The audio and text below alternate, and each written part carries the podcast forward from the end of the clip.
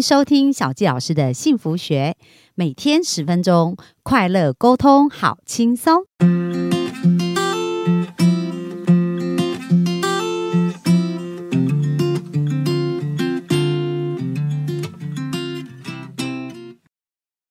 欢迎收听小佳老师的幸福学，很开心又在空中跟大家见面。那本周我们会进行比较特别的访访谈哦。那特别我们邀请到文化出版社，那他专门呢就是负责书版的一个呃书籍的一个行销哦。那在这个过程当中啊，他帮助很多的作者在写了书以后被更多人看见。那今天呢，我们特别邀请我们幸福出版社的严静来跟我们分享啊，最近他在看。出版的这个新书呢，跟他生命啊，跟很多幸福听众会有关系的一个相关的分享。那我们就热情掌声来欢迎严静。大家好，我是幸福文化的行销严静，然后很开心可以有这个机会可以上小纪老师的幸福学 podcast 节目。好啊，那我非常开心哦。就是我接到一个电话，然后严静就问我说：“哎，我是小纪老师，我可不可以寄一本书给你这样子？”然后他就寄了一本书，我觉得这书名很可爱，叫做《这世界很烦》。但你要很可爱。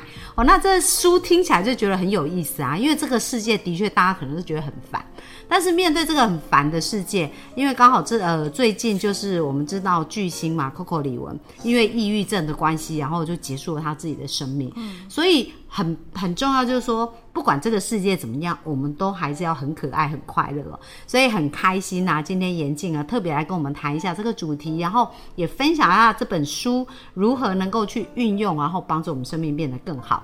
那严静可不可以稍微介绍一下啊？就是说你们当时出这个书的缘由，跟这个作者呢，跟你在自己看这本书的一些感受，好不好？好啊，没问题。那我先跟大家介绍一下，这本书是幸福文化在二零二三年五月三十一号出版的。这世界很烦，但你要很可爱。二那。其实我们第一集在出版的时候回响还蛮大的。然后作者的话，我来跟大家介绍一下这位作者，他叫万特特。他是呃，万特特，他其实过去是出版社的编辑。那第一本书，他是集结二十七位的女性作家去集结成一本呃，这是剑反，但你要很可爱。那内容大概会是比较像是我们需要实时更新自己，那我们才可以拥有一些无畏向前的能力。然后在这本书的定义上。比较是，就是他可能给这本书，他对于可爱的新定义是女性的一个自我的更新跟学习哦。就其实女性哈很多，因为在我一堆咨询也发现很多的女性都很想要依附另一半啊，然后或者谈恋爱的时候恋爱脑，然后就完全失去自我嘛。可是刚刚这边讲到可爱的新定义，就是要能够自己成长。然后还有你刚刚讲到还有一个什么部分？实时的自我更新。哇，那这很棒哎。嗯，对，需要自我的一些学习。但是第一集的内容我在看的时候比较偏向。比较多感情的层面在其中啊哈，对。但但第二集的话，我觉得更有趣的是，他是因为呃万特特他会因为他的年纪，当时在编第一本书大概才二十几岁，然后第二本书编辑的时候大概他已经三十岁过，所以他已经经历一些生活上的一些历练，已经结婚又有小孩了，对不对？是还没有到结婚，但是三十岁过后了，然后他可能对于人生觉得在社会的历练上是需要保有一定的弹性。那弹性的话，才能让生活的互动可以更加的顺利进行。像我们在书封的设计上，就有一圈一圈，它其实就是一个弹簧的设计感，希望我们可以在生活上保持一些弹性。哦，在生命哦都要保持弹性很重要。对对对对对。这个封面其实很可爱，有一个脚丫这样子。对，跨出去，跨出舒适圈之类，就是看大家怎么去定义这本书。嗯嗯。对对对。那我觉得两本书的内容虽然。呃，万特特他都是一跟其很多女性的作家去共同完成这本书。那他们当然也会有很多女性他们的不同的历练跟价值观，所以其实，在阅读这两本书的过程中，你都会觉得很像在跟闺蜜说话。那你可能会有时候不太认同她的价值观，我觉得这都很正常，因为大家都大家都会有各自的想法，但你也能理解说，哦，原来她是这么想的，或是当我们遇到。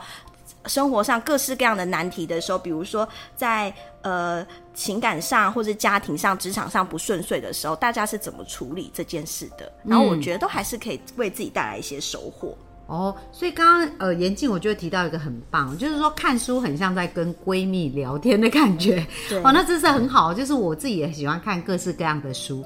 那我在看书的时候，也常有一种感觉，我觉得很像就是在阅读一本书。就是说，比如说交朋友，我很喜欢交朋友，然后在交朋友的时候，常常觉得，哎，这个朋友就很像一本书，哎，它里面有很多的故事啊。那其实看书有时候就很像在交朋友，哦，就是哎，里面有很多的画面啊，跟很多他人生的体验跟他的经验，可能是透由书我们可以去拓展的这样子。对，没错。像我觉得，当我们已经像呃，应该说我踏踏进入职场之后，我们有非常多时间都是跟自己相处。嗯，那当你遇到一些烦心的事情，比如失恋的时候，你你也没有人可以陪伴你，所以你可以透过书。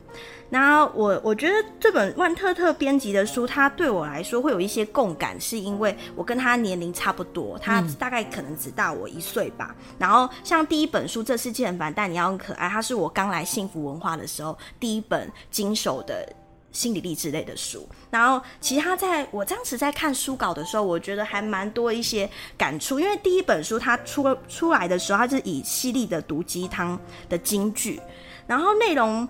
然后当时的我，因为他第一本比较偏向感情层面，然后第一本的那时候的我呢，刚好也经历我人生中的失恋，然后我会觉得自己好像很不完整，因为可能在二十几岁的时候就觉得，哎、怎么谈恋爱的过程中总是没有办法很完整呢？觉得好沮丧，就跌跌撞撞这样子。，对，所以我觉得第一本书它非常适合二十几岁的女生。那我来念念里面书中一些金句，就像是呃，让你熬夜想念的人都是混蛋，哦，对，还有你死不放手的样子真丑。然后或者是说，呃，我养你这种话，除非是老爸说的，不然的话你听听就算了。所以我就觉得蛮有感触的，也是而且也蛮真实，然后血淋淋。对，很真实。所以在读第二本书，这是我第一本书给我的感受，就是它比较偏向情感层面，然后跟我有一些共感。更共感力，然后在第二本书的时候，关注的点，我的关注这本书的点就不一样了。它比较偏向是在职场上的我们，比如说三十几岁的女生，她书中提到说，三十岁以上的姐姐们，那我们身上大部分的光芒都是来自于工作。嗯，那我觉得这是非常实在的。还有就是，婚姻不是女人唯一的归宿。嗯，对，所以我觉得，当你要有一个二十几岁的自己，可能我们有野心，然后能力强，然后凭借我们当时的一些打拼啊，可以遇到一些，可以遇到他人的认可或自己的一个呃认同的成绩，那我们这样才有过去，因为过去的努力才有底气。但是当我们三十进入三十岁的时候，我们是不是也要多一些弹性？嗯，生活中的弹性。哦，所以这是你在看这个书啊带给你的一些感觉，这样。没错，没错。那你觉得有没有印象让你比较深刻？就是运用在生活当中，有没有感觉那种连接比较深的经验啊？嗯，运用这本书的话呢，我自己在看有一本，它的一篇章节是在讲说很多事情都不会事事如意。嗯，我们遇到人生中很多挫折的时候，或者这些都是很正常的。可是我们要怎么去面对？对，所以，所以对我来说，就是当你遇到任何难关的时候，你就是要勇敢的去面对它。反正过了就没有，就没事。或者是我们当时会觉得很是难关的问题，是因为当我们没有面对过。对，所以我觉得一旦面对了，才发现哦，我知道怎么解决。就算是真的很困难的事情都没有关系。嗯，对所以像严静，你自己是本身很喜欢看书嘛？我还蛮喜欢的，因为呃，觉得跟自己独处是很重要的。我也是在三十岁后才开始觉得跟自己独处很重要。哦，但很多人会觉得说，哎、跟自己独处的话，像像呃，他们就说，哎、小焦老师，我可不可以跟自己独处？然后我就去看个韩剧。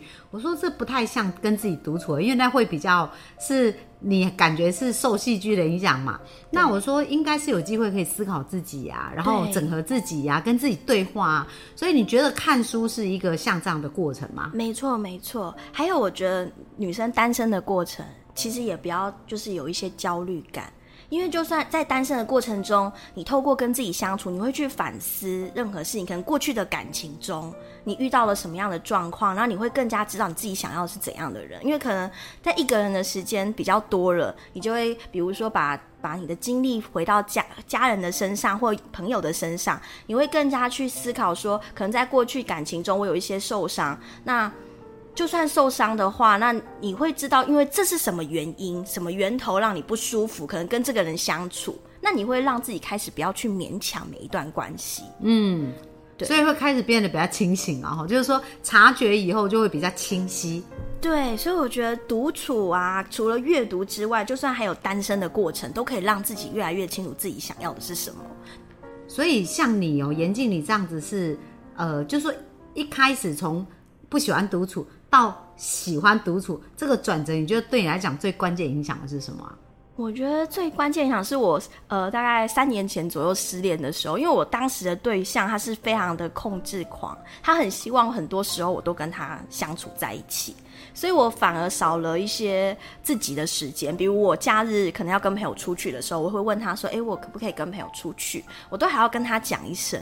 然后这过程我就会觉得跟他相处的时候，你会很担心说：“哦，他会不会心情不好啊？或者是会不会让他做什么事情让他不开心？”可是我觉得你会在在两个人相处的时候，你可能会一直很迁就对方。可是当你单身这段期间，你会发现，其实自己一个人才才跟要怎么样让自己更舒服，这才是最重要的。哦，所以有感觉到差别，对不对？对对因为在一段关系里面是不断的配合别人呐、然后就是也有可能很多人他一生哦，就是在他的成长过程、工作啊，对那家庭里面都是不断牺牲自己去配合别人这样，但反而自己一个人在独处的时候，有机会去想自己的需要是什么，然后自己的感受是什么。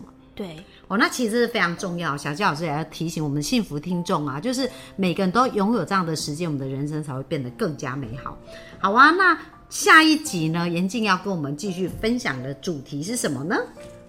我要分享的是，就是界限这件事情，嗯，对界限啊我。们要如何在人际关系上划界限？哇，这也是很重要。我们各位幸福听众，有时候就是我们太过于呃退让，或者太过于去迎合别人，然后导致我们生命就自己一团糟。所以明天我们就一起来学习一下，到底生命当中如何划清界限，然后让彼此都可以变得更好。那我们就明天继续线上见喽，拜拜，拜拜。